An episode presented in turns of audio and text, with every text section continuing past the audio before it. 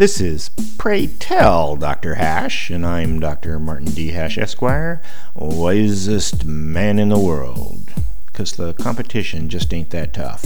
And these are things I wish someone had told me. Today's topic attention seeking women.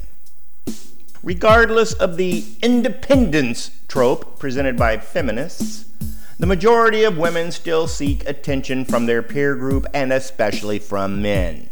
They wear clothes that emphasize their sexuality and adorn themselves with makeup and jewelry whose origins stretch back into ancient times, with no other utility except the one programmed by society to be alluring for sex.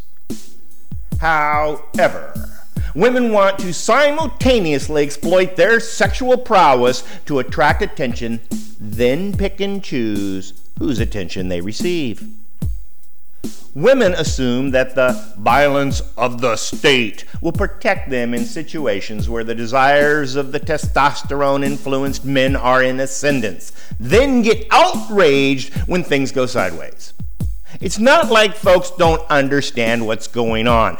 The very reason that Islamic women wear burqas is to blunt such instincts. Yet indignant females think sanctimonious words and tough crime penalties are enough to forestall millions of years of male evolutionary dictates and hormonal override.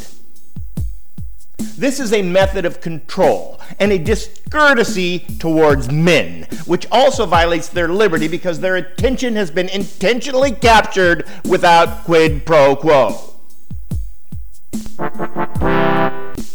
For more, see my website at martinhash.com.